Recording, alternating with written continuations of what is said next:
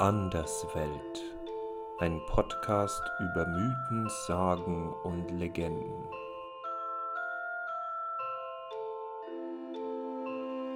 Hallo zusammen.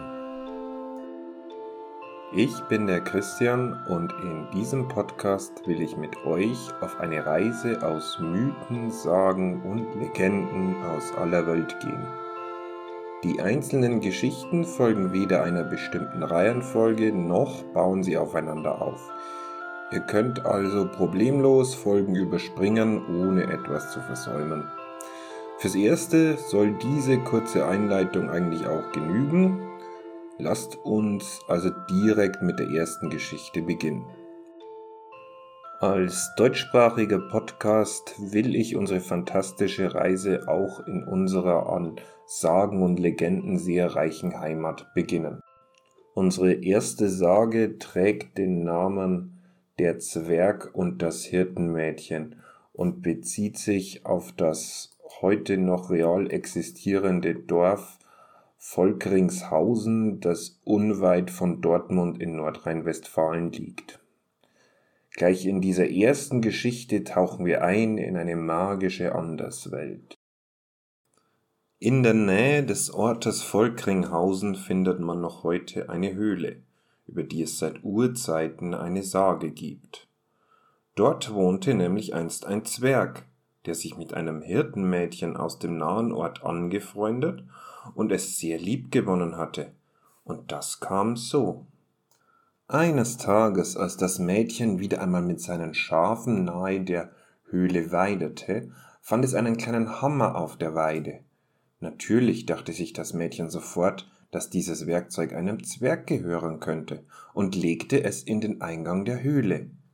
Als sich das Mädchen wieder umdrehte, stand plötzlich tatsächlich ein Zwerg vor ihr, und er bedankte sich gleich überschwänglich, war er doch sehr glücklich, sein Werkzeug wiederzuhaben, als Zeichen seiner Verbundenheit schenkte er dem Kind ein paar Schuhe mit silbernen Spangen.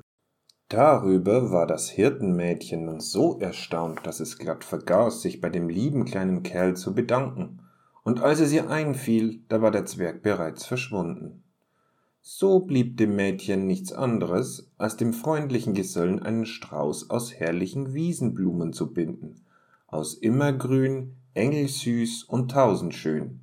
Diesen Strauß legte das Mädchen vor der Höhle ab, so wie es zuvor dort auch den kleinen Hammer abgelegt hatte.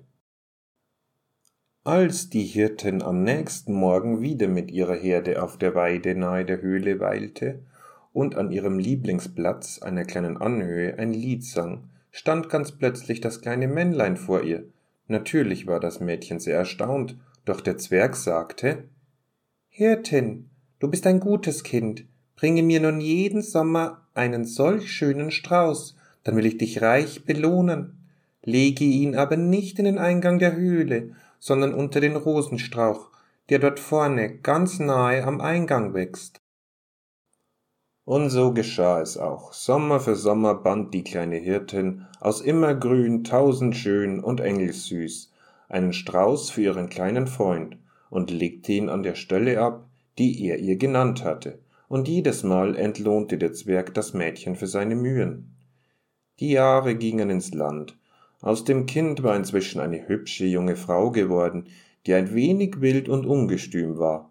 Eines Sommers, die Hirtin hatte wieder einmal einen Strauß für das kleine Männlein gefertigt, kam mir eine Idee. Zeige mir doch bitte einmal deine Wohnstadt, bat sie den Zwerg um einen Gefallen. Doch der antwortete sogleich Kind, lass von deinem Begehren ab, es wird dein Unglück sein. Die Hirtin aber bestand darauf, den Zwerg in sein Reich begleiten zu wollen. Zu neugierig war sie auf die vielen Schätze, die sich da unter der Erde verborgen hielten. Da nahm der Zwerg einen Eibenzweig und steckte ihn der jungen Frau ins Haar, auf dass sie nicht vergesse, woher sie kam, und hauchte ihr auf die Augen, damit das Licht in der Höhle ihr keinen Schaden zufügen konnte. Nachdem die junge Frau die Höhle betreten hatte, schaute sie sich noch einmal um und folgte den Zwerg auf seinem Weg hinein in die dunkle Welt. Was sie dort zu sehen bekam, überwältigte sie. Der König der Zwerge saß in Purpur und Gold auf seinem Thron, überall entdeckte sie Silber und glänzende Edelsteine. Doch als sie und ihr Begleiter an einem kleinen See vorbeikamen, da entdeckte sie darin ihr eigenes Spiegelbild und den Eibenzweig in ihrem Haar. Natürlich erinnerte sich die Hirtin sofort an ihr Zuhause, an die Eltern und Geschwistern, und eine große Sehnsucht erfasste sie. Sie wünschte sich sofort zu dem Menschen zurückkehren zu können, und dieser Wunsch wurde ihr auch erfüllt. Als die junge Frau nun wieder vor der Höhle stand und sich die Landschaft besah, da sah alles so verändert aus. Sie war doch nur wenige Minuten im Reich der Zwerge gewesen. Der Rosenstrauch, unter den sie immer ihre Blumensträuße gelegt hatte, war vollkommen verdorrt, und die kleinen Bäume, unter denen sie immer ihre Tiere geweidet hatte, waren zu haushohen Ungetümen herangewachsen. Auch ihre Schafe waren nicht mehr zu finden. So machte sich die Hirtin auf den Weg zu ihrem Dorf. Und auch dort schien ihr alles verändert. An der Stelle, an der einst ihr Elternhaus gestanden hatte, fand sie nur noch eine baufällige Ruine, überwuchert mit vielen Ranken. Die Menschen, die ihr begegneten, waren ihr vollkommen fremd. So setzte sie sich auf eine Bank und weinte. Da kamen einige Leute angerannt, darunter auch eine alte Frau, und als das Mädchen zu erzählen begann, es sei doch nur für einige Minuten zu den Zwergen in die Unterwelt gestiegen, da erhob jene Frau die Stimme und erzählte, dass seit dem Verschwinden der kleinen Hirtin viele, viele Jahre ins Land gegangen seien. Die Eltern seien vor Kummer gestorben, Bruder und Schwester hätten ihr Bündel gepackt, um in der Welt ihr Glück zu suchen. Wo sie seien, wüsste aber niemand. Kurze Zeit später starb die junge Frau, nach ihrem unglückseligen Ausflug ins Reich der Zwerge an Herzeleid. Ja, das war unser erster fantastischer Ausflug in die Anderswelt der Zwerge und welche Auswirkungen das auf uns normalsterbliche Menschen haben kann.